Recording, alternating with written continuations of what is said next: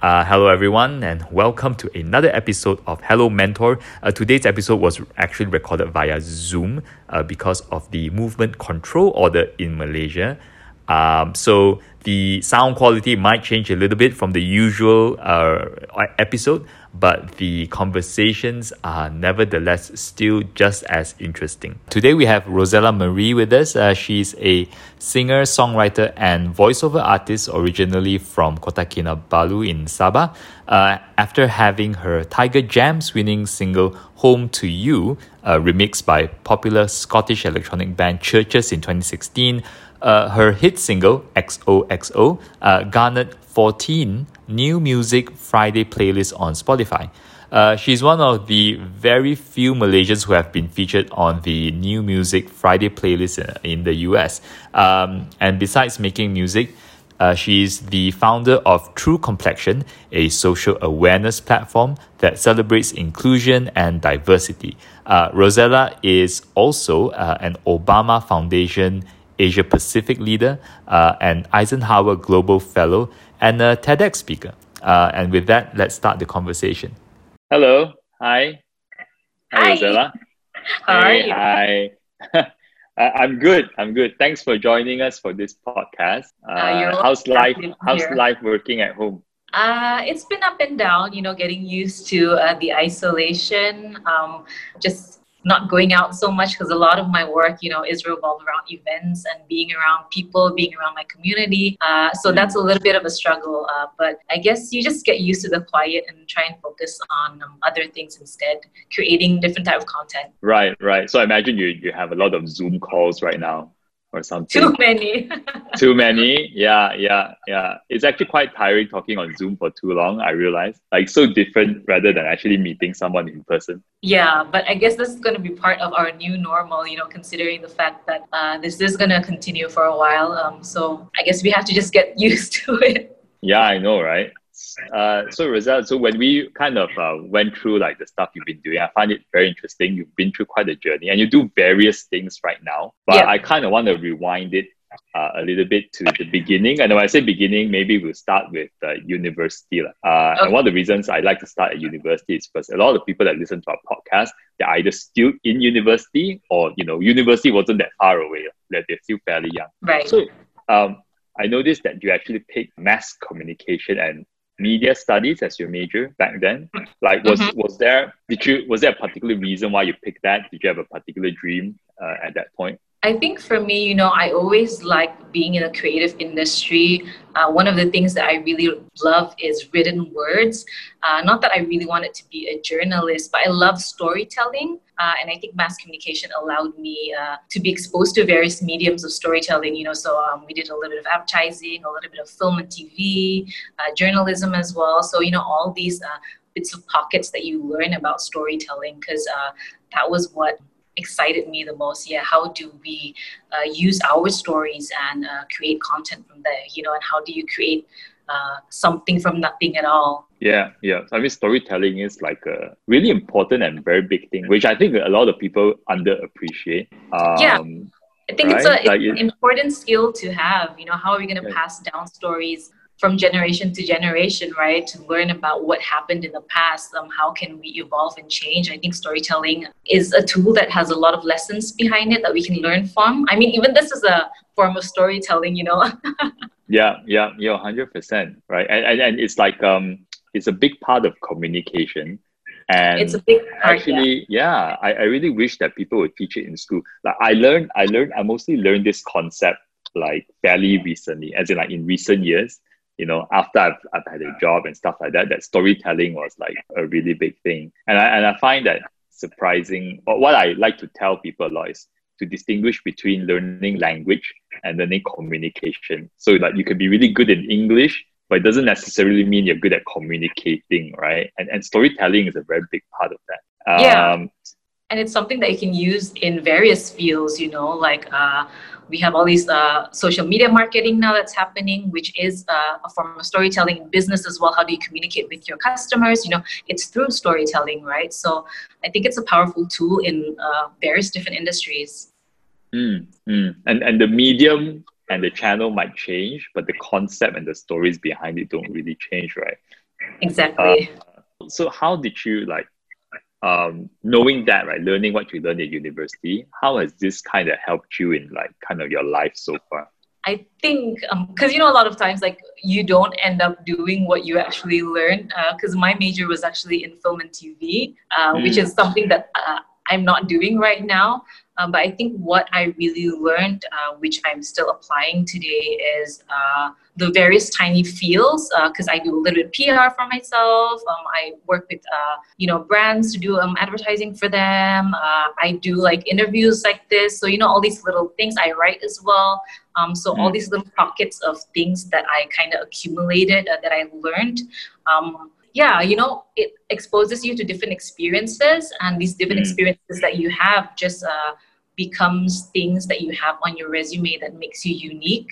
Uh, in a sense, uh, I know my path is uh, not um, as straightforward as a lot of other people because uh, you know I've been doing so many different things. But yeah, uh, I think that's what I think that's what happens um, after you leave school. You know, like uh, it's not a straight arrow. You know, sometimes we uh, take different bends, and uh, that's absolutely okay. No, and, and actually, like I, I really enjoy having conversations with like someone like yourself, right, Rosella, who didn't actually go through a kind of narrow career path, because I find that um, well, actually, uh, career paths in general are not narrow in general, but but it's even more interesting when I see um, I suppose the I'm not sure if I'm using the right word, but how how how broad you've got, or how much you've diverged from you know what you've actually studied, right, into something yeah. so so different, and and the fact that you're doing so many different things. So I I, I want to kind of rewind it a little bit more. So again, like we did obviously kind of research a lot of your background, you know, before okay. we kind of had this conversation.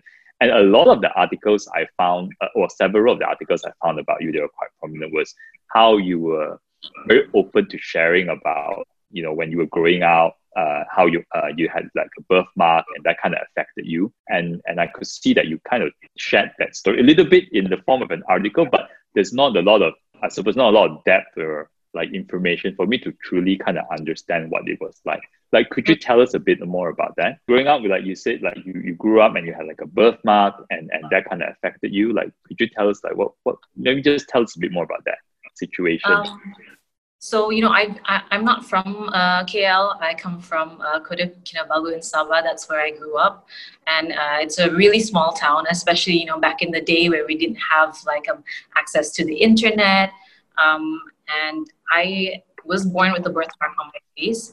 And I think, especially when you come from a small community uh, where there's not a lot of people around you who look like you, uh, you become the alien of the community in a, in a way. Uh, so even as young as um, the age of five, you know, I got bullied in school. Uh, people used to call me names.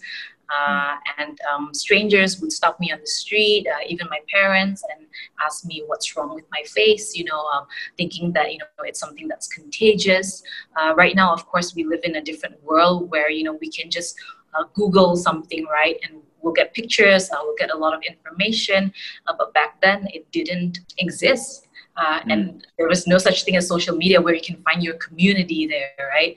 Uh, so I felt uh, really alone in my journey because I felt like no one else around me understood what I was going through. Um, and it really made me uh, timid and insecure. Uh, and the way that I look. I think women in general, we struggle a lot with the way that we look because um, there's so much emphasis, you know, about our appearance and the link to our worth and you know on top of that add a birthmark um, on your face which is very visible and i think it really did affect my confidence and the way that i looked a lot. Uh, so i shied away from a lot of things. And you know even in school i didn't have a lot of friends. I was um, a loner most of the time. And that's really how I think my love for music kind of developed because I was at home in my bedroom most of the time, reading books, uh, listening to music, you know. Uh, those were like my companions yeah wow so so i guess um yeah in a way uh, a lot of that talent in music or skill in music uh, kind of developed because you spent a lot of time alone and like figuring stuff out yourself and and I, I imagine a lot of uh, would you say I'm not? Sure, you know, I mean, uh, would you say you're an introvert? Is that is, is would you call yourself an introvert person? I mean, I I consider myself an introvert, uh, but uh, I, I'm not sure if everyone kind of looks at themselves in that way. Yeah, I, I do consider myself an introvert, but I think when it comes to things that is important to me, things that I love, I make myself an extrovert because you know you have to go out there, right? Meet people um, and go to events uh, and interact with people, clients, etc. Right? So I think I am an introvert, but I make myself an extrovert when I have to, and then after mm. that's done, I come home and completely retreat. You know, yeah. like okay, stay away from me. yeah i mean like uh, i mean I'm, I'm a bit like that as well. So i'm quite when i was young i was really quiet you know I, I did spend a lot of time alone by myself. And i find that uh, in terms of creativity uh, you know I'm, I'm probably not as creative as you or, or maybe my creativity manifests in a different way. Uh, but sometimes being someone that can spend time by themselves i actually think makes you know actually improves creativity. I mean, what I'm saying is not scientific, but you know, because because you enjoy a lot of time, like uh, you know, just thinking about stuff, right? Writing stuff, creating stuff, and and a lot of creative work is actually created by individuals rather than like in large groups, right? Um, and I also, but and and also like when you mentioned that you know you can come out and you can be an extrovert if you have to, uh, I can really relate to that. I actually did like I had a a couple of years doing sales. And mm. it was you know you might think it's unusual for an introverted person to do sales but i think the approach is just different. Like at the moment you know you can be an extrovert and but i think introvert people are more thoughtful in their process because you're not naturally uh, you know you're not naturally a social well i'm not naturally a sociable person. So i give it much more thought as to oh what should i say you know uh, so i you know take a more process driven way but I, I, think it's actually very helpful for me uh, uh, being that. And and um, so you you you mentioned earlier that uh, obviously you know you you grew up in that state right? As in like you didn't have a lot of friends in school and all that. At, at what point did you overcome i suppose uh, you know this uh, these emotions like and kind of you know, feel like now, you know, like it's okay, right? It doesn't matter. At what point did you overcome that? I think a lot of people uh, who struggle with body image issues, they tend to struggle with mental health as well which was something that I went through, you know, growing up, especially like in my teenage years, you know, uh, on top of that, you know, you have teenage angst already, right? So uh, put another layer on top of it. Um, uh, yeah, I really had, um, I think, a really struggled with uh, my childhood and my adolescence and really um, had a difficult time, I guess, accepting who I was and the skin that I'm in, especially because there was so much judgment uh, that told me that, you know, I don't belong, that I'm not good enough because of something that I have zero control over, which is the way that I was born, you know, the way that I look, right?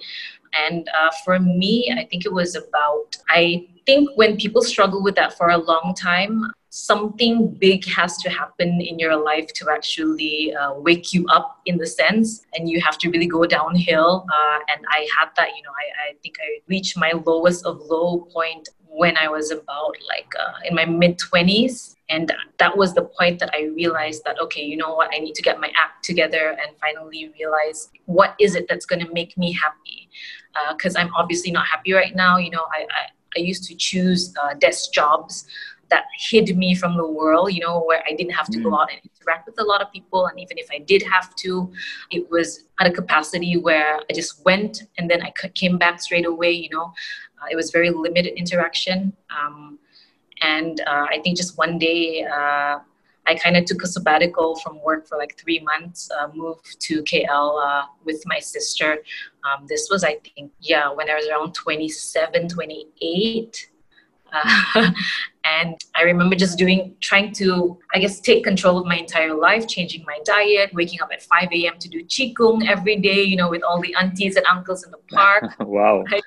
Really taking drastic action um, to kind of reframe my mindset, I guess. Uh, and the one thing that I did uh, waking up every day is just ask myself, what is it that will make you happy? What is it that will make you happy? Uh, and then one day, I actually, when my sister and her family was out, I actually saw my nephew's toy piano on the floor and I started playing it, you know, and I haven't like written music. I think I dropped that forever ago because I think it came to a point where, you know, I really love doing this thing, but is it possible for me to even go up on stage uh, with this skin, with this face? Uh, would I be accepted by people? So I kind of dropped that dream a long time ago. So, you know, when I started like tinkling with my um, nephew's toy piano, I started writing a song again. Uh, and it was a song called Blackbird about this little bird who was too afraid to fly. And that kind of just sparked my interest in music again. And uh, for me, that was really the thing that made me, I guess, overcome my insecurities. Because I told myself that, you know, if this is really what you want, if this is the thing that you think will make you happy, uh, then we're going to go um, all in. So um, I signed up, I think.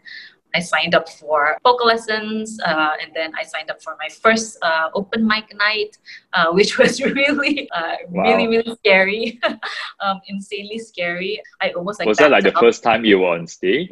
Yeah i mean ever since i was a kid you know like because when you're a kid you do all these like funny dance routine and stuff with your class right? But yeah it was the first time i was on stage as i guess since i was a teenager maybe. So a very very long time uh, and i told myself you know hey if this is really what you want to do then we're going to commit. Uh, so and it was very anxiety inducing you know every single time that i forced myself to go up there um, and sing uh, and perform in front of people uh, but i think the more I started pushing myself, uh, the more I became comfortable with who I am. Yeah, so it was, uh, it's a really, really long process, a really long answer to your question. But yeah, it didn't happen overnight. It took a lot of hard work, I think, and really finding what, I guess, finding what is the thing that uh, gave me joy and uh, pursuing that and finally. Um, after pursuing it, realizing that okay, yeah, this is who I am, and uh, regardless of what people think, whether I should do it or not, whether I, people think that I'm good or not, this is what makes me happy. And I think the minute I found that, everything just started uh, falling into place. You know, the jigsaw puzzle, like uh, all the pieces just matched up. Mm. Mm. So, so just some, so sometime in your late twenties, mid to late twenties, you you kind of woke up and said, "I need to change, right? I, I I'm I'm going to be a different person," and you committed yourself to do that. That's that's like that's quite something though. That is really quite something. I mean especially at you know at that age where most whatever habits or mindsets would have kind of set in but you still manage to be able to kind of push yourself and say you know i'm going to be different from now on. And and when you when you actually so from your first open mic right like what was it like what was it like that that first day? Do you do you remember the day itself? Like what was it like?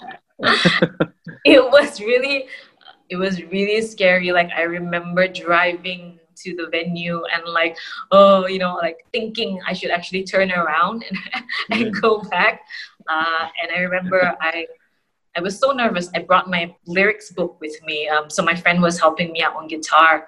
I was so nervous that I was half the time I was actually looking um, at my book, you know, even though I knew all the lyrics because I was just so afraid of, I guess, looking at people because, you know, um, all my entire life I got unwanted attention all the time, right?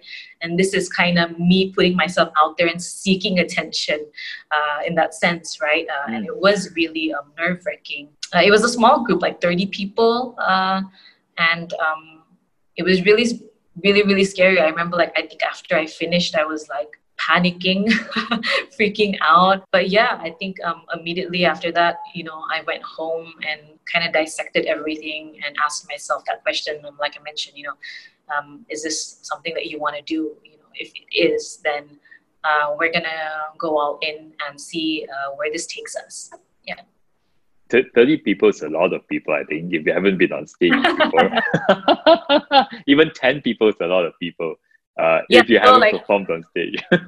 yeah, so so so like uh, I mean, the biggest audience that I've performed at so far um, is in front of like three thousand people. So for me, like that might not be a big number to some people, you know, but for me, uh, because it's my personal story and my personal struggles and what I had to overcome uh, um, in my journey. Um, I feel like okay, you didn't do too so bad, you know. Three thousand people is a lot of people. and and, and um, was there a moment where you, you was there a moment where you kind of woke up one day and you and you thought to my to yourself like oh like I don't feel that you know the feelings I used to have anymore. I'm more confident now. Like, was there a moment like that? How did you know?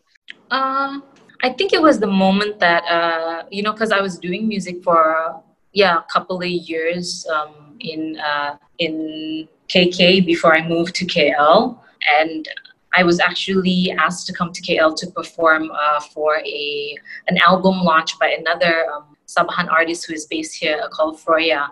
And I think the minute that I came here and did that, I realized that, oh, okay, I think this might work. Um, so I packed my bags within a month and, and then I moved here. Uh, and uh, I think, yeah, that was the point where I thought that, okay, yeah, this um, might be something that I could do. And um, I think the point that made me realize that, oh, yeah, I, I'm finally okay with this, uh, with who I am, uh, was the point that I started realizing that maybe, you know, I can start telling my story very honestly and openly and hopefully allowing other people to have that platform or that opportunity that I didn't have as a kid, you know, where I didn't know anyone who looked like me. I didn't have a community. I didn't have the support uh, that I needed. Uh, so that's why um, in 2015, the same year that I moved to KL, I started a social awareness platform called True Complexion. Um, yeah and that's how i really i think came to the point where i realized that this is who I am. I'm going to embrace it and I'm going to use myself as a catalyst to start a platform that opens up conversation about other people who are different as well and try to normalize and humanize it so that um, other kids uh, wouldn't have to experience uh, what I did when I was growing up. Mm.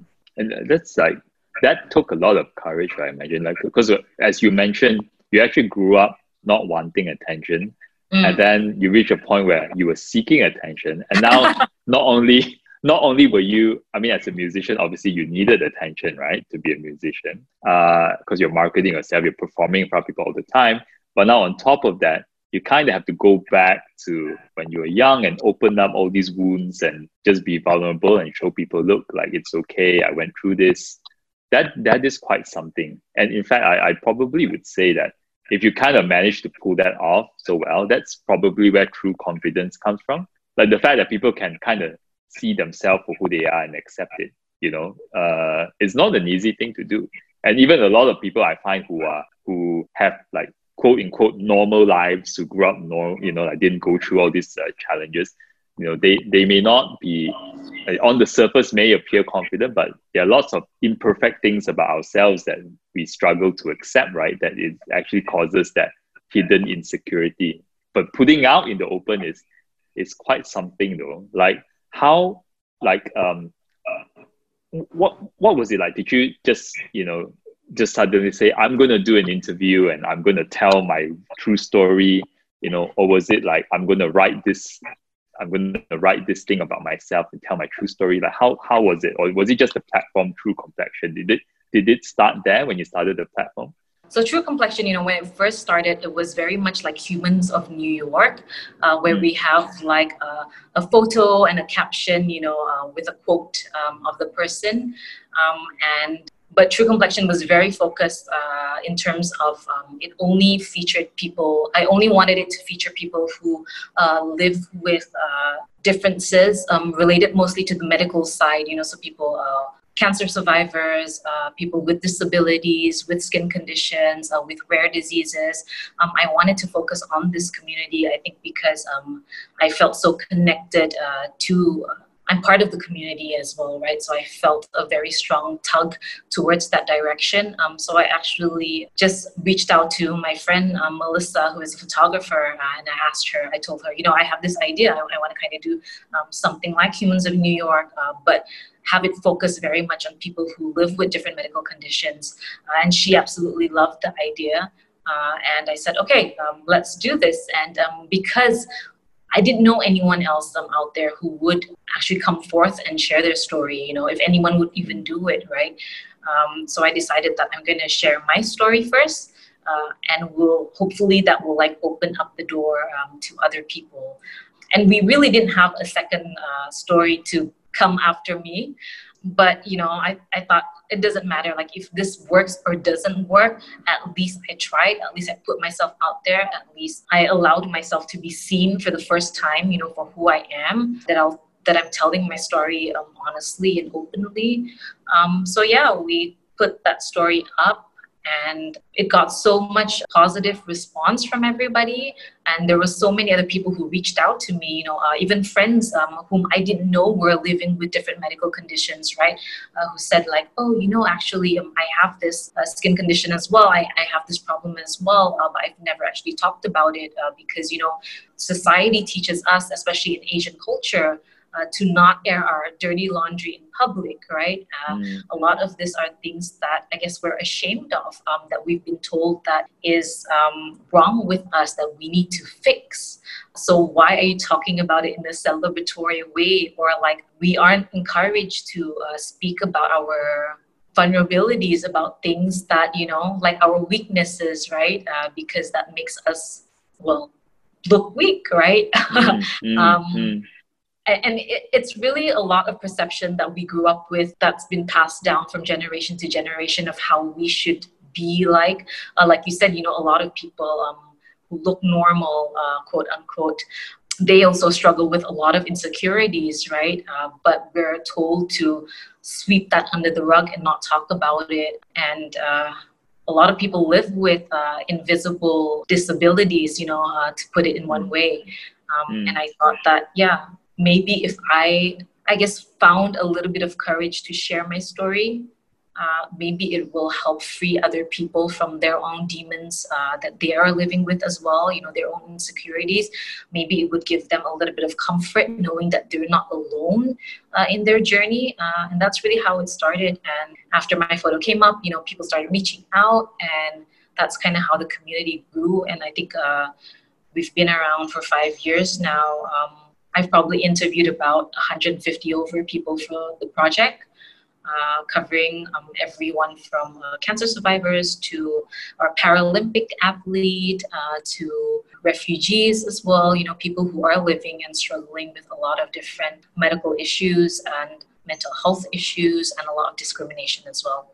Yeah, and and um, uh, what what I find um, when it comes to because uh, you, you mentioned earlier about how like Asian cultures, you know, uh, uh, people don't want to show their weaknesses and all that.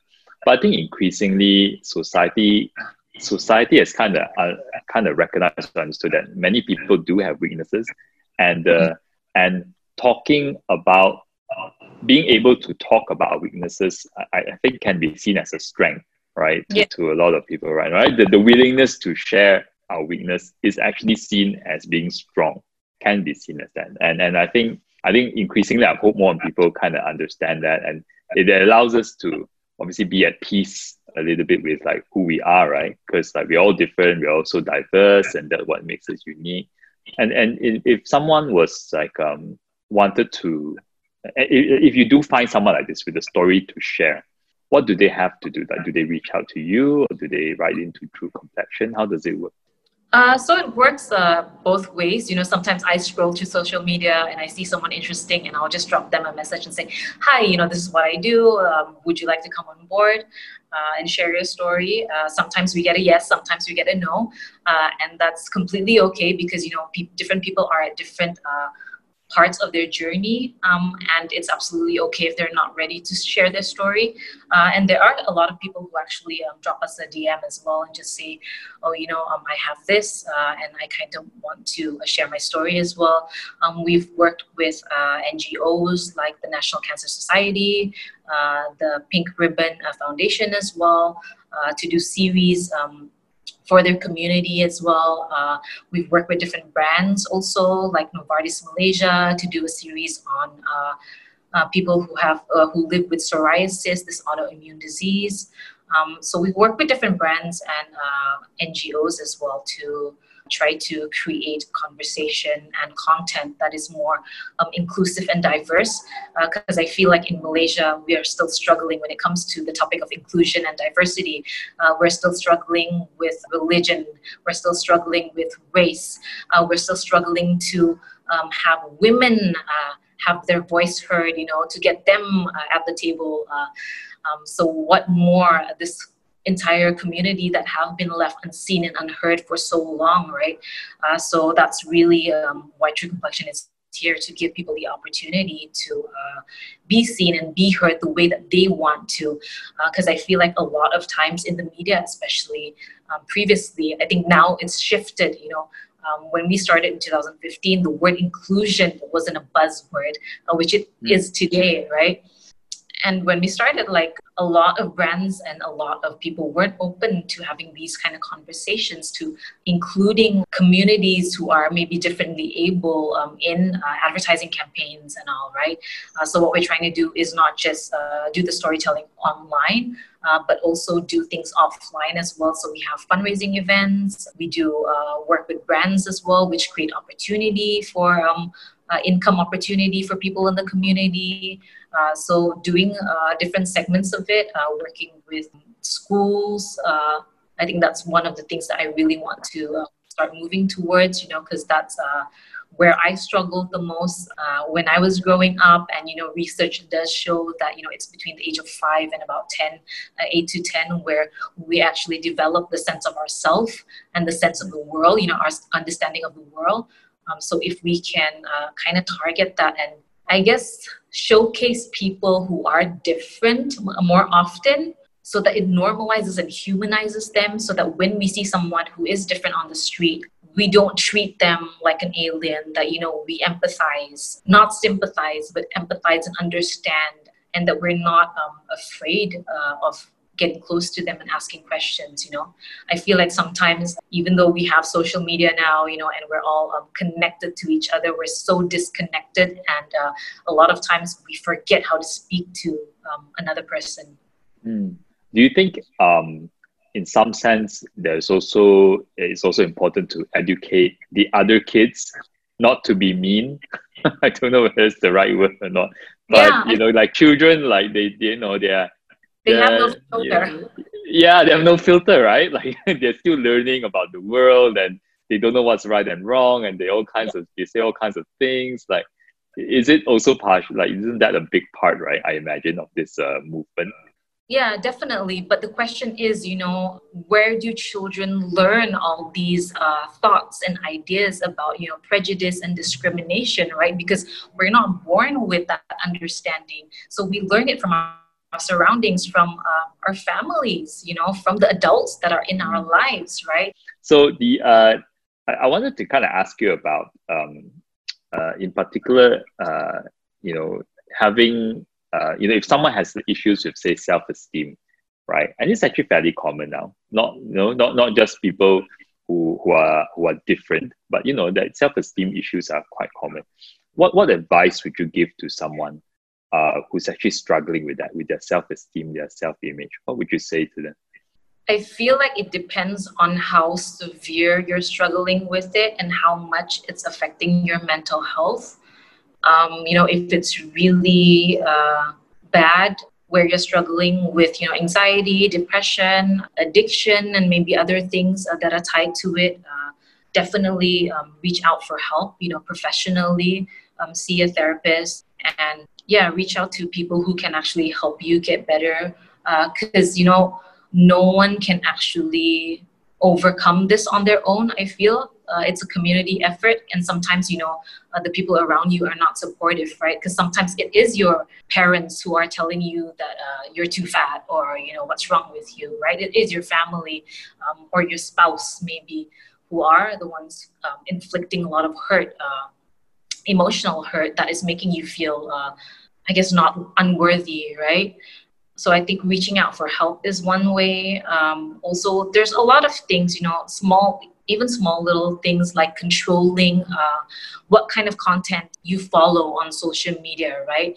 Um, if this influencer uh, makes you feel insecure about yourself every time you see a post of them in a bikini talking about how they're so slim and perfect and all of that right then unfollow unfollow that person you know follow content that makes you feel good about yourself or that helps uh, you i guess open up your mind right that uh, educates you simple things like listening to podcasts uh, reading i think a lot of things also um, it has to do you know, because like our body, mind, uh, soul, everything is kind of interconnected, right? So I think if we get healthy uh, in one way, it kind of reflects in all the other ways as well.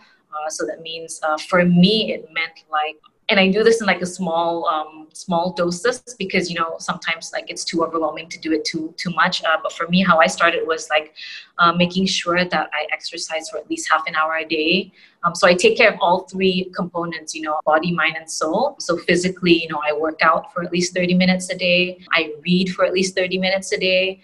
Uh, and then I do something like meditation or journaling um, for at least 30 minutes a day. Uh, some things uh, um, that actually help center me, which makes me feel better about myself. Yeah.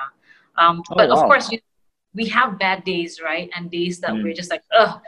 I think especially now with the MCO, you know, everyone's stuck at home, struggling mm. with adjusting, um, and dealing with all the stresses that uh, that comes with it. Uh, and I guess it also comes down to like I think really just being kind with ourselves sometimes we're so um, we are really our worst critics mm. uh, we are the ones who put ourselves down the most um, and kind of allowing uh, that space to change the conversation that we have with ourselves yeah, yeah. instead of being yeah because we're sometimes the one who we're putting all that pressure on ourselves right that we're not uh, beautiful enough uh, that we're not successful enough uh, sometimes the pressure is really internal that we're creating it ourselves uh, so i think kind of being quiet and still, finding what it is that's more most important to you, um, and working towards that, and forgetting about what other people say. Yeah, because I think at the yeah. end of the day, you know, this is your life. You're not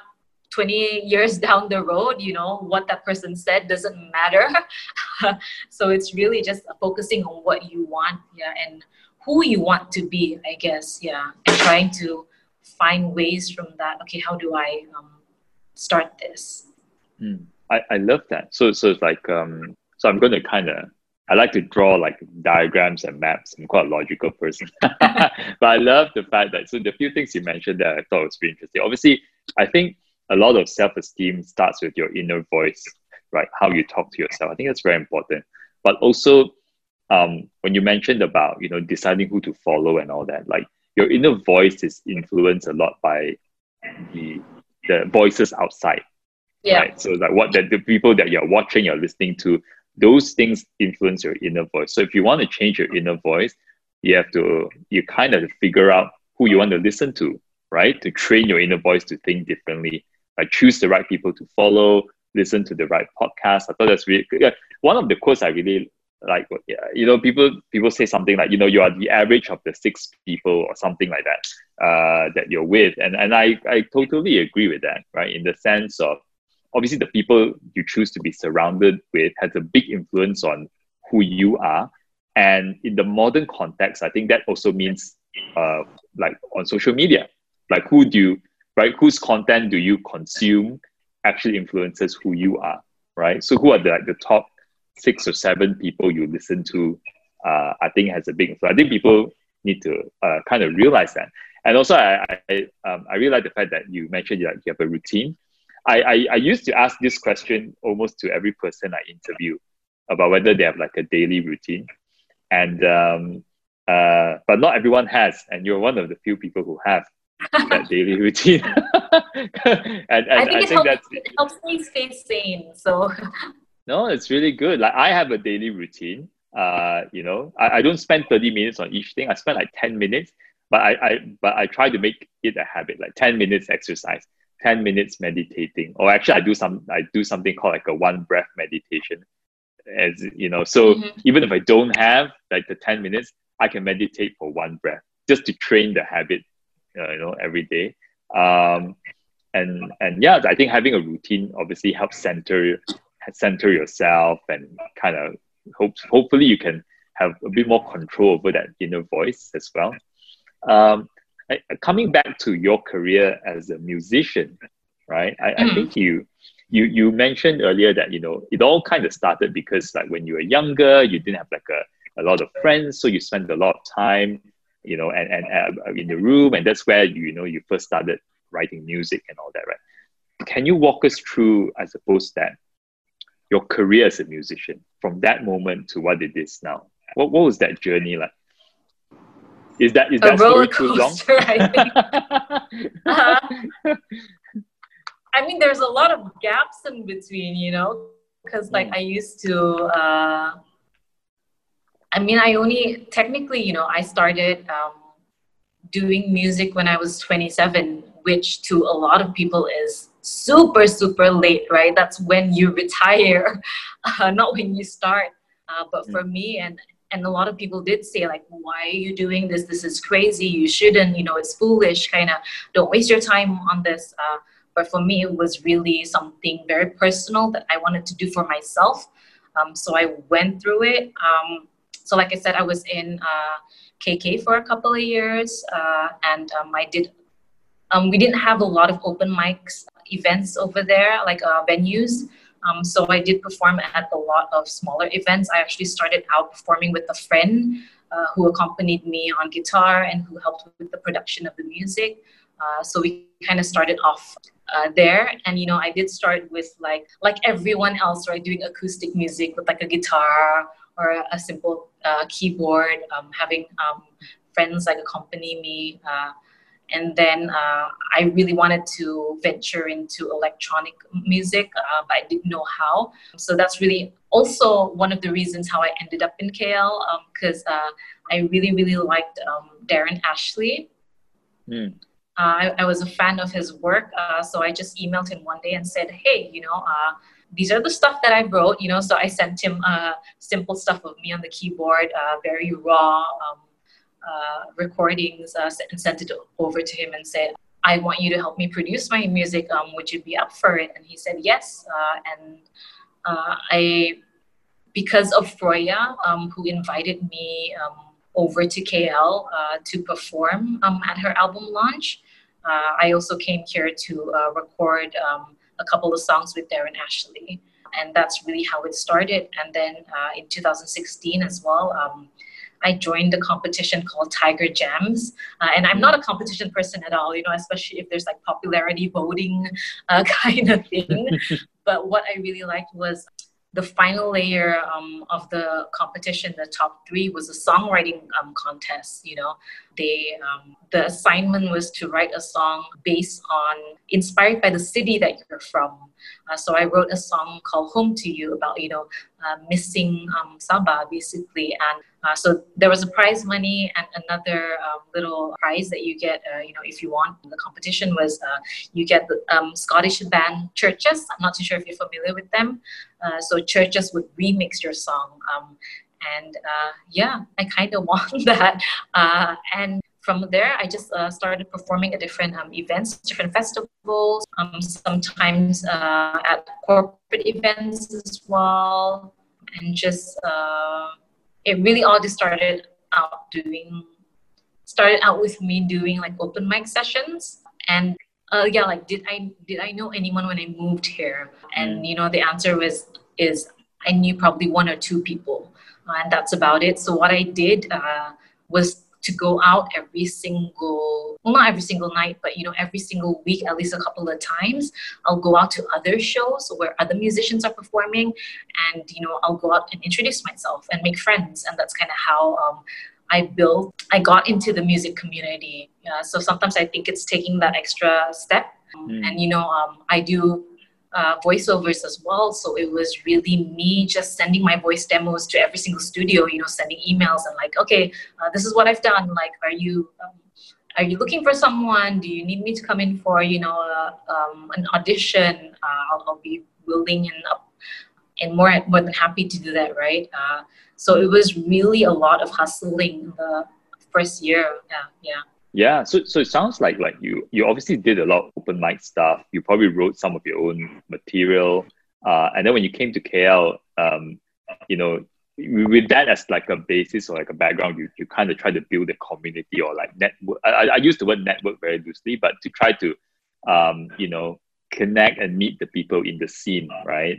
So so you can they can get to know who you yeah. are and maybe you know like and you can kind of work together and stuff. And, and I think one of the this is very important also because um, uh, with a lot of well, not everyone, but I hear this a lot of how people talk about networking and all that, and I think it's important. I'm not saying it's not important, uh, like, uh, but but there's a there's the right way to approach it. So, uh, like a network just by itself isn't really going to be very helpful. Like uh, just in sort of my own personal context, because I run, um, I founded like a technology business right now, and mm-hmm. sometimes you know people might think that oh you know I it's either you come from a well-to-do family or you're connected to a well-to-do family or your friends but actually i come from a very normal middle class kind of family um, and when i had the idea to start warm as a company i just i just started it and i tried to build mm-hmm. something and as i was building something then you know i i got kind of uh, i kind of met the community if you like you know through building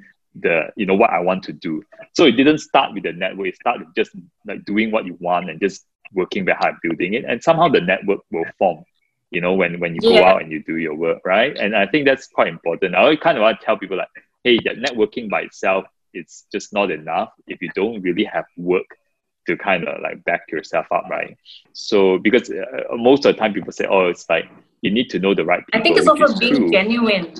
Yeah that's right. Yeah being genuine. I like that right? So uh, when, when you go to a networking event and you can spot when when someone you know when someone doesn't come come and meet you with a genuine purpose you know yeah like it, it, comes, yeah if someone comes to you you know with a hundred percent intention to just kind of i guess use and abuse kind of situation yeah yeah yeah they want yeah. you for, for us. they want to get to know you for a specific uh, reason only you can sense that right so uh, people are smart you know they understand um, they, they, they can sense your intention so i think that that's probably the correct word what is your intention uh, mm, and mm. W- when you go networking as well and i think um, a lot of times also we shy away from uh, sending emails to random strangers uh, because we think that you know they're not going to answer um, they're that you know who are we kind of we're nobody um, uh, in in a sense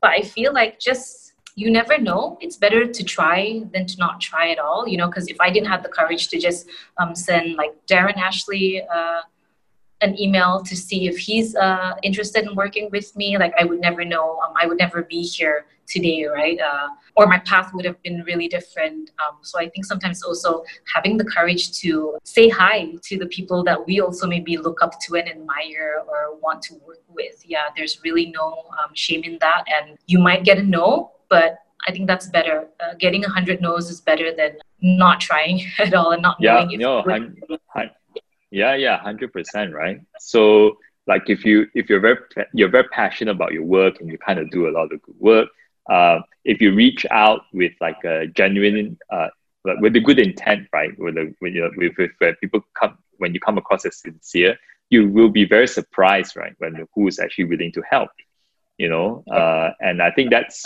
something that people should kind of realize like, right like just like it is it is possible uh, when someone you know like for example right now if someone reaches out to me and i can see that uh, you know they, they've done their homework you know they, they, they, they, they are they're actually they maybe i kind of rewind a little bit what what i don't what i suppose i don't like sometimes if someone reaches out to me without doing anything and thinking they're going to get a shortcut by just mm. being connected to me. Do you know what I mean? Like, oh, you know, I I haven't learned how to build a company before.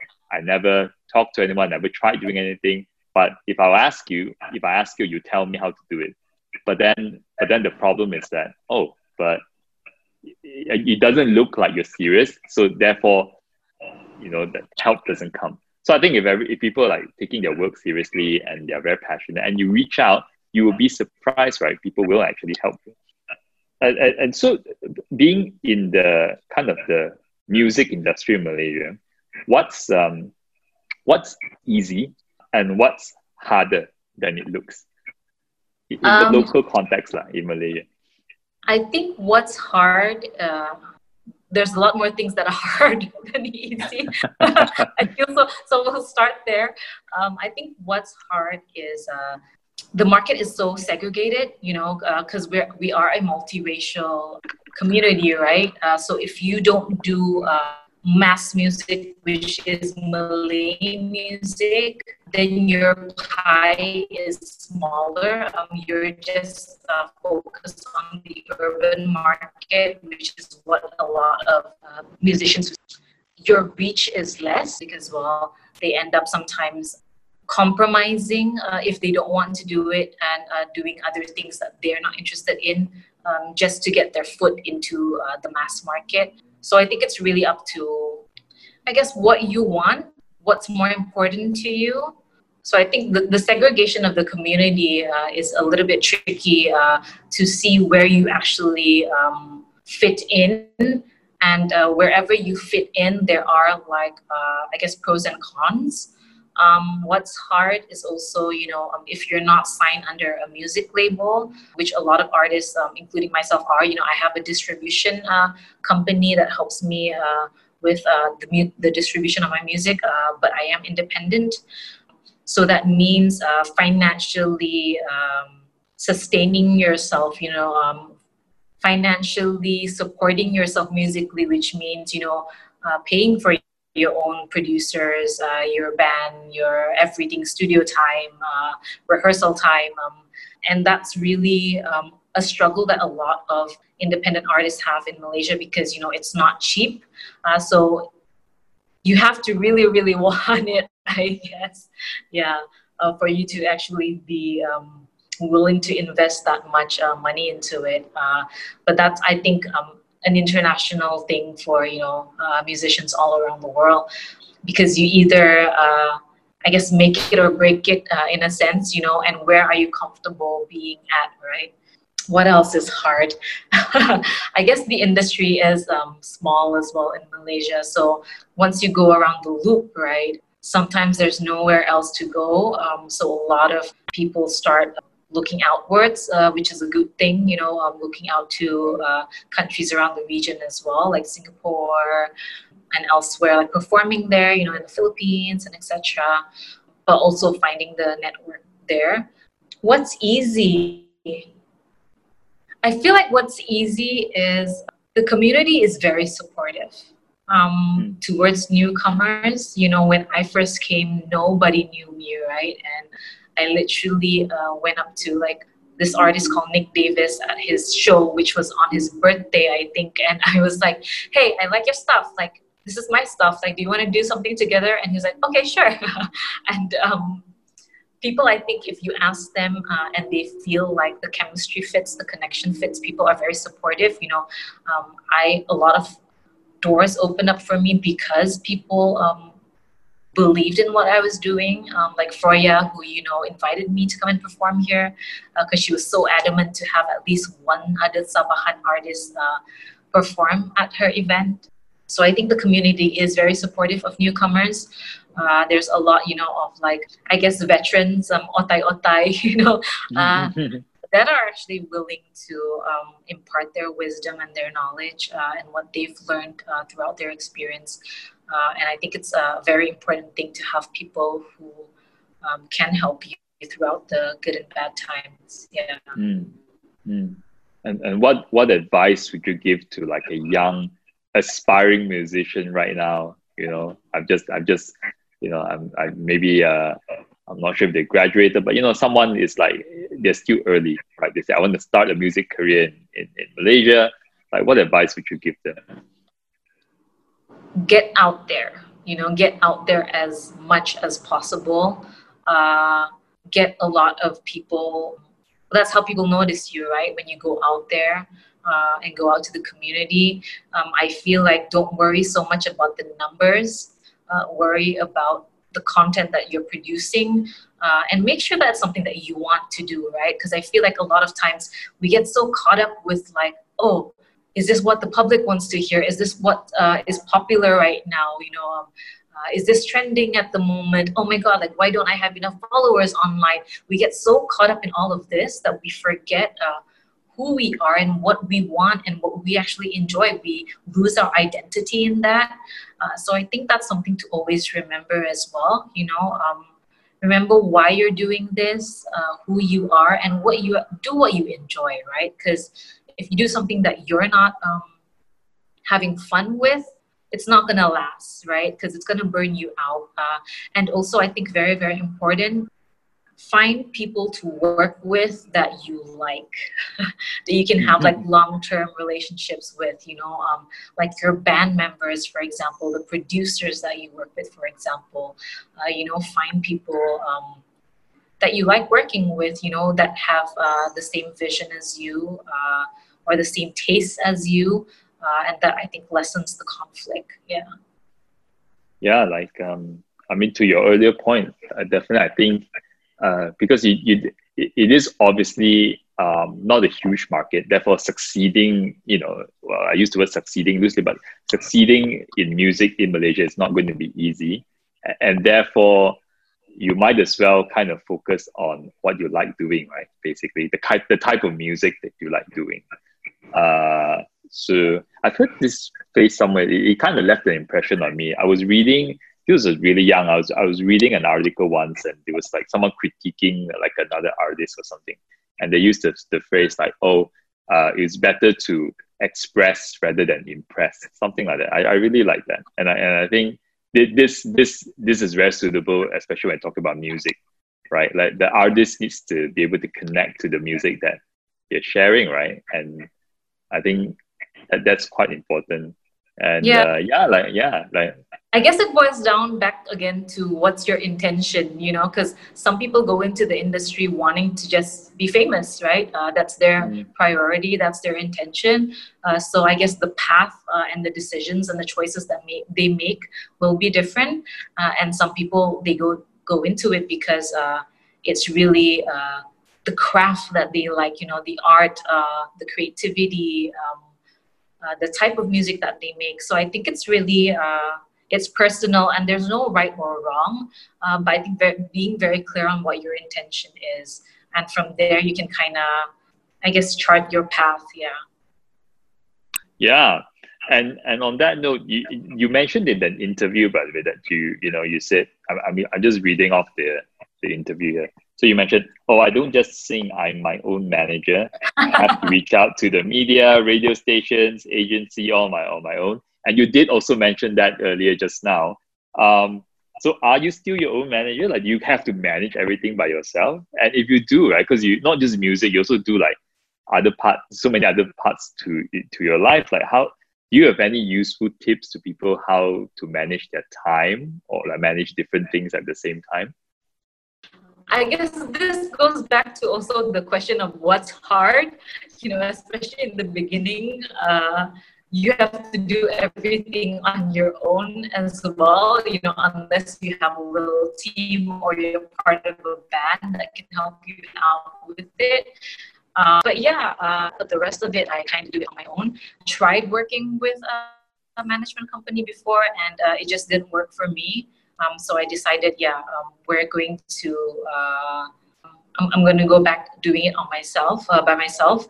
Um, and I feel like, how do you manage, how do you juggle all of these things? It's really about prioritizing what's important to you uh, at different times, right? Uh, for me, sometimes my priority is on finishing a song, um, is on a performance that's coming up. Uh, sometimes my priority, uh, music does take a backseat, you know, and I'm focused more on the projects that I'm doing with True Complexion, you know, especially if we have a campaign that's going on. Uh, so it kind of um, goes back and forth uh, between those two main things that are part of my life. and I think another thing that um, maybe to add on about the what's hard part uh, is that a lot of musicians here because you don't make that much money making music right? Uh, um, if we're being honest you know um, online sales doesn't really uh, come up to digital sales doesn't really come up to much. Uh, so a lot, lot, of musicians are making money uh, from events from performances. Uh, that's where they're making the most money right? And now with mco and everything being restricted and who knows how long this will last for uh, because you know the virus is not going to go anywhere um, according to experts for at least another a year or two uh, mm. so that's going to be a struggle so yeah, uh, I think uh, there's other venues that we, I think people in the creative industry are going to really struggle, um, which is really sad, but uh, that's the reality of it. But I guess it's the best time to work on new material. Uh, so back to the question, prioritizing what's important to you at the moment and what you can do um, at the moment as well. Uh, how to manage. I think a to-do list works best for me. So at least I know, like, okay, I've checked. Um, what do I have to do? I, I've checked it off if not, you know, sometimes you just forget, especially when you're juggling multiple things, right? Uh, you kind of forget um, what's going on. Uh, especially, I, I, know that a lot of musicians have full time jobs or part time jobs as well. Uh, so they're juggling music and that. So, yeah, I think it's really prioritizing, getting a to do list, uh, and um, yeah, I think that's about it. wow. Wow, and I, I kind of felt for you a bit when you talked about MCO and how like like um, life is going to change for the next one to two years. I think that's, that's, for everyone. Know, yeah. Yeah, yeah, yeah, for sure, and and, and even um, yeah, especially like if you're in, uh, creative or like in entertainment, because the way people experience entertainment is going to change. And a lot of creative work is very ex- experiential, right? I'm not sure if that's the right word. So you have to kind yeah. of go out and see it and feel it but with people not going out as much, then that definitely does change things a bit. Uh, yeah, all the all the major music events um, are cancelled, uh, which is a good thing, you know, uh, for people to stay safe. But at the same time, uh, it's a bad thing because a lot of people are um, that's their bread and butter, right? Um, mm. And uh, they're not going to get that opportunity to make money through that um, already. So, uh, yeah, I guess um, now is the time to just um, work on new material, uh, be creative at home. Mm. And and have you been creative at home? Because one of the uh, other questions I was going to ask was like, where do you get that inspiration to write a new track? Uh, have I been creative at home lately? To be honest, no. Uh, I've been focused more on true complexion stuff instead of music um, at the moment.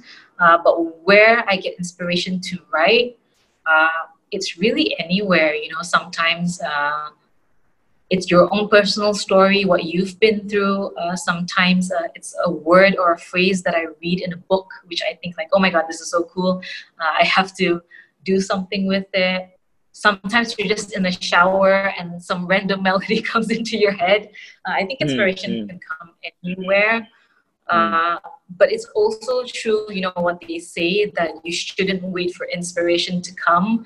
Uh, mm. Sometimes, I mean, I've just forced myself to sit down and write, like even if it's random things, uh, things that don't make sense, because sometimes uh, that's how you get the ball rolling.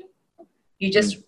yeah, basically you write a ton of rubbish before something good appears. Mm.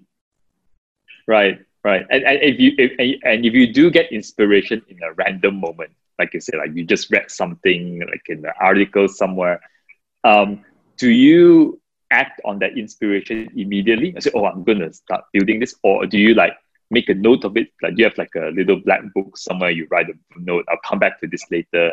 How does it work? Or do you try to just mentally remember this and come back to it later yourself? I think it depends where I am. If I'm at home, you know, and I have access to, uh, say, my keyboard or um, yeah, it's easier. Like I'll straight away sit down and write something. And if I have time, right? Like if you're in the middle of something, like uh, you're doing other work, you're in a meeting, uh, or you're outside, uh, I kind of our phones are like great um, devices. Uh, I'll make a little voice note um, of the melody or of the lyrics, or I'll type something in my note uh, in my notes um, on my phone and that's really how um, I keep it. Uh, and sometimes I go back to it, uh, sometimes I don't. Sometimes it takes me years to go back to a song mm. that's uh, incomplete. Mm. Yeah, so it's really random. yeah, I, I um one of the reasons I ask that is because uh, even in my own life, like sometimes I do get like random, like you said, right? I, I know I see something, I notice something, and then a thought comes to my head, but I'm not in um, the the right place or time to take action on it or get distracted by it. So what yeah. I've been doing is I've like a, a, a, note app. I just make a note and and and I come back to it. I try lah. I try to come back to it. So it's just like it's a place where you know in the moment that's the best idea ever, and then sometimes when I review it the week after and like that's not a good idea. Nah. You know? but uh, that's That that's kind of like what I yeah. like you said, you kind of have to write a lot of rubbish, and then oh, that that's where you can find the good stuff, right?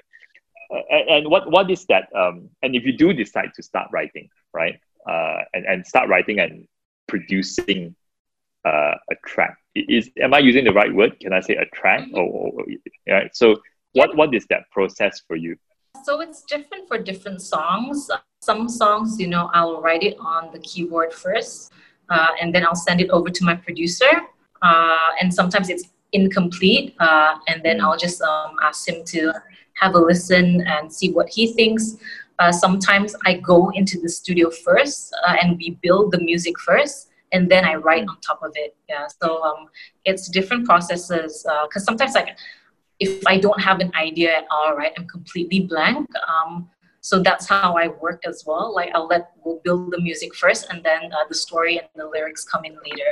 But sometimes I already have a story in mind or lyrics in mind. Uh, then that comes first. Yeah. Oh, that's interesting. Uh, that's very because I'm definitely a noob to music. So so anything could come first. Like you could come with lyrics first, and then you build the melody for those Yeah. lyrics. Or Oh, or you can come okay. with music first, and then you build the melody and lyrics uh, later. That's so interesting. I, I always assume that it would be melody first. I assume, right? But I, I suppose that depends on what type of writer you are.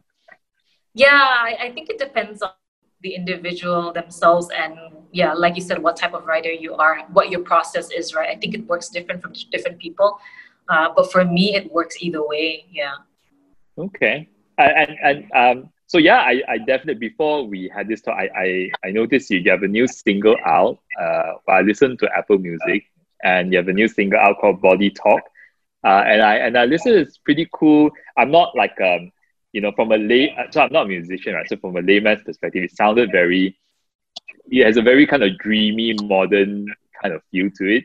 Um it, it what, what genre is your music in actually or what genre is Um, body in specifically Well, well, I would uh, consider it electronic pop, uh, but Body Talk does have a little bit more dancey elements. So some some people do think that it falls under dance as well, and that was a, a collaboration that I did with another Malaysian artist called NYK.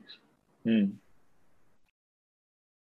Um, and uh, is there a story behind your latest track body talk So there was just one day um, I had the song um, Physical by Olivia Newton John stuck in my head. Uh, it was just Mm. replaying in my head the entire day. Um, and uh, there's this one line uh, in her song that says uh, something, something body talk. And I thought, you know, oh, that's quite a cool. Cool title for a song um, so i just Mm. uh, went to my keyboard sat down and wrote the song yeah and uh, i really struggled with finding a second verse because you know I kept rewriting and it just didn't fit. It didn't seem to gel. Uh, so I spoke to my producer and asked him like, you know what? Maybe we need like a male uh, perspective, uh, a male voice to add to the song. Um, so I reached out to um, NYK and uh, he loved the song um, and he said yes. Uh, he wrote his uh, verse and yeah, that's how that's kind of how it all came about.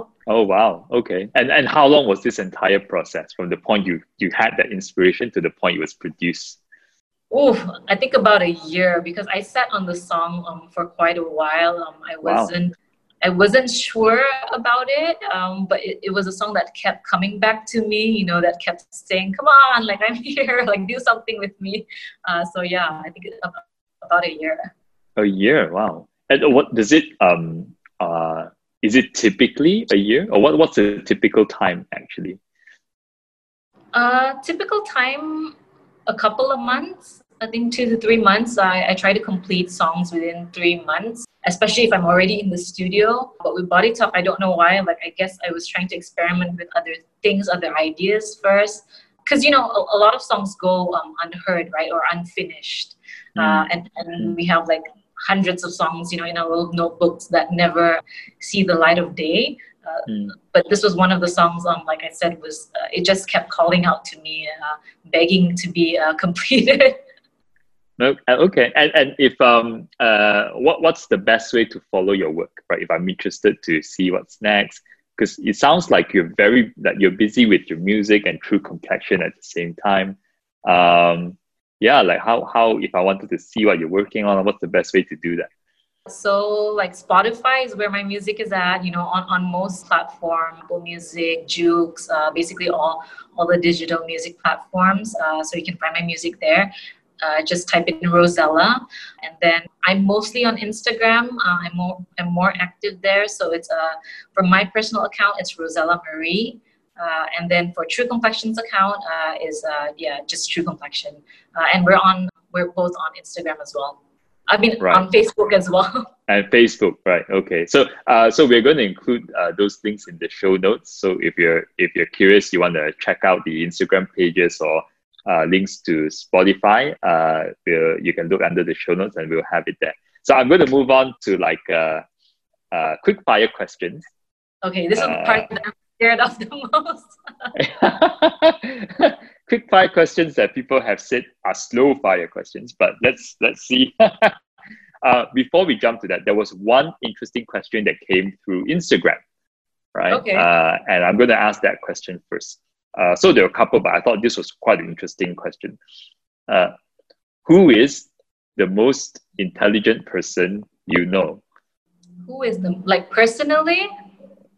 Yeah, it seems like it. Yeah, who is the most intelligent person you know? That's Ooh. an interesting question. I think uh, two of my friends, uh, one of it is uh, a friend from KK uh, called Siva Kumar. Um, we've been friends forever. I think around 10 years or so. Um, he's like, and it's really weird because he's like, I think about 10 years older than me as well. Uh, he's a, P- a PhD lecturer in engineering. Um, he's a NLP practitioner. Um, so he gives like, he does courses uh, teaching children, especially how to focus and excel in their studies.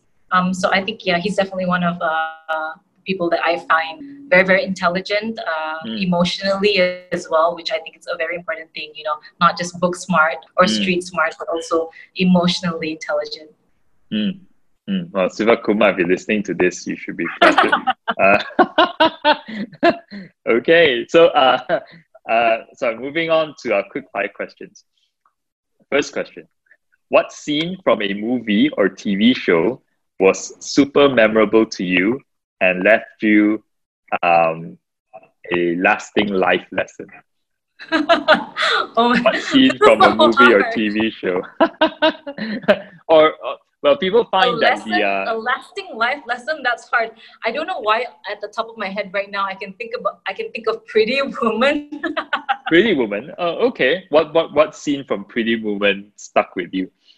I think probably the scene um, of her, you know, um, in the uh, retail store where she wanted to buy clothes, uh, and then the um, salesperson was really snooty and didn't want to serve her. Uh, I feel like I think what's the lesson that I learned from that? That people will always have opinions of you. Uh, that mm. people will always view you um, in certain ways, you know, and it can be anything, right? Because of the way you dress, because of your disability, because of whatever your skin tone, uh, whatever it is. But at the end of the day, um, if you know your worth and you know that you deserve that dress, go and get it. yeah. Okay. So uh, one of the reasons, by the way, why I asked this question was I find that um, sometimes people don't realize how how much they learn or how much they get influenced by you know like movies yeah random movies. Yeah yeah rather than just books. Like most of your influences come from what you watch. Right. Yeah. Um, so next question uh, is there a non-fiction book that you've read that you believe everyone should read is there a non-fiction book you've read that you believe everyone should read Oh, so so so many. Um, oh, that's hard. One, just one. Mm. or maybe the best one. The best one that jumps to mind now. Right now, I think because recently, uh, what I've been reading I've uh, I've been reading Together uh, by uh, Vivek Murthy. Um, mm. So his uh, book is actually about loneliness, and I think it's a a question um, or an idea that is so I guess it speaks to me right now because uh, we are living in a digital age uh, where we're supposed to be more connected to each other, but a lot of people are even more uh, lonely. Um, and because of the whole MCO thing, I think that's why I got drawn to uh, that book, uh, wanting to read it, wanting to understand, you know, uh, how different people deal with it, how to cope with it and why there's so much uh, shame that we have uh, when it comes to being alone. But I think another book that I think uh, people should definitely, definitely re- read uh, is uh, The Gifts of Imperfection by Brene Brown. Right, The Gifts of Imperfection. Oh, yeah. So Brene Brown, she's like she's really famous about writing about vulnerability and all that. Yeah, yeah, yeah. Right, right. Okay, that's good. Um, next question what's the best piece of career advice uh, you've received from a mentor or someone you respect? Just do it. Uh, I think um, it's uh, we get told that you know um, so many times over and over again, uh, but sometimes you know we hesitate wanting to do the things that we want to do uh, because we're so afraid uh, so I think uh, the idea of just, uh, yeah, keep your head down, bulldoze through it, and just do it. Just do it. That's good. Um, who is the third? This is a, this will come across as a strange question, but here we are. who is the third most admired role model you have, and why?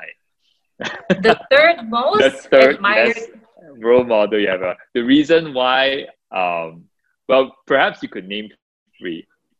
And, and the reason why I want to ask the third is because most of the time, the first and second are fairly obvious people. people. Someone might say it's my mom, my dad, or like a really famous idol like Steve Jobs, you know, yeah. Elon Musk, right? But, but I wanted to see if there was a, a less obvious person. You know, for me, honestly, I feel like uh, the people that I work with, the community that I work with in True Complexion, uh, are people who really, really inspire me because um, a lot of them have gone through so much hardship, uh, you know, struggling with uh, really, really um, terrible um, illnesses, uh, losing uh, family and friends, or being refugees, you know, being in really hard circumstances, and how they still have so much grit and tenacity, and how they're still so. Uh, um, I guess they're so what's the word um, they just want to live you know and, and do the best that they can uh, in the capacity that they can uh, even though they've gone through so much uh, um, of hell really you know um, so i feel like um, with that ability is what uh, what tenacity, what grit is, right? Uh, I think I wouldn't be where I am today as well. Yeah. So I think they're definitely, uh, they give me a lot of strength to um, pull myself out uh, when I'm struggling and when I'm in a dark place. Okay, next question. What object have you purchased in the last 12 months uh, that cost less than a thousand ringgit but has tremendous positive impact on your life? I'm gonna say a massage gun. a what? Sorry. So, a massage gun. A massage gun? or what's a massage gun? Um, it's one of. It's like it's like to massage yourself like an electronic thing because you know we can't go out of the house right to get ourselves like a massage um, or going to like the chiro or, or going for physio. So I got a massage gun for myself. So if I'm having aches and pains, um, especially after a workout, that I can actually uh, work on myself. right. That's interesting. Uh, yeah, you're, yeah, you're right. I might need one of those myself. uh, next question. So, what's a skill? Uh, what's a skill that you have, uh, which might not be obvious? and like other people would might find surprising, but you felt that it's been very useful to you in your life? maybe cooking. I hope cooking? so that I'm good at it. I don't know. Yeah, I would say cooking. Okay.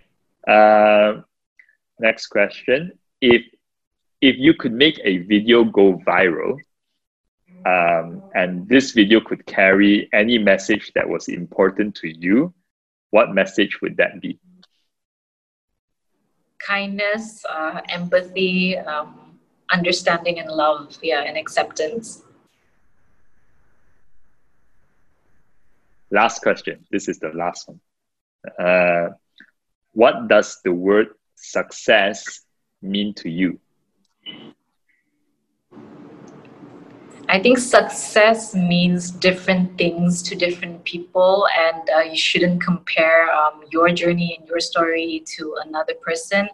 Uh, for me, success means being able to do the things that I want to do, you know, on my terms, uh, being able to work on the projects that I want to work on, uh, and being, um, I guess, financially paid for doing that. Yeah. Um, so success sometimes doesn't really mean the big house and the fancy car, uh, but it just means um, having a happy life, uh, doing the things that uh, inspire me every day, waking up and knowing that um, I am contributing to the world uh, and doing the best that I can. Uh, thank you, Rosella, for your time. I really enjoyed this conversation. Uh, you are definitely, I mean, through this entire time, I can tell 100% that you're definitely someone that's doing what they want to do, right? And you and you took that uh, brave step sometime in your mid to late twenties, um, and I can see that it's materializing, right? Like with your work with True Complexion, with your music, um, you it, it really sounds like you you're really into it, and that's what's really important, I think, in life. Obviously, we all have to balance uh, you know financial responsibility and all that. But if you can figure out a way to make your finances work and still do what you love i think it's it's a blessing right? For lack of a better word i'm not sure what's the right word but definitely uh, i think yeah you you you you definitely like, living the kind of life that a lot of people would love to live. But it's not i suppose what most people would imagine it to be right? Uh, yeah I mean, it, it's not always easy. Uh, people are going to judge you for the decisions that you make. Uh, but at the end of the day, I do believe that, you know, it's your life. You get to choose how you want to live it. Yeah. So maybe we'll do this again one day. Hopefully.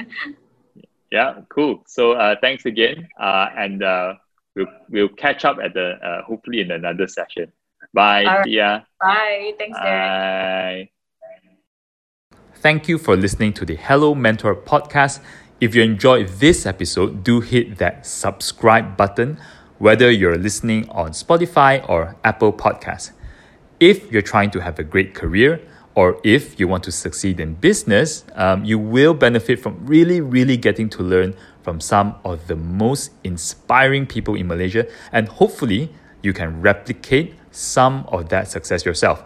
Uh, we have many, many more amazing people joining us soon, and we expect to release an episode once every two weeks. So, again, do hit that subscribe button to our podcast, and you will be notified when the next episode is up. Also, this podcast is supported by WOBB, the leading professional youth jobs platform in Malaysia. So, if you're looking to hire great talent or if you're looking for a new job, do also check us out at wobbjobs.com. That's W O B B jobs.com. Thank you again, and I look forward to share the next episode with you soon.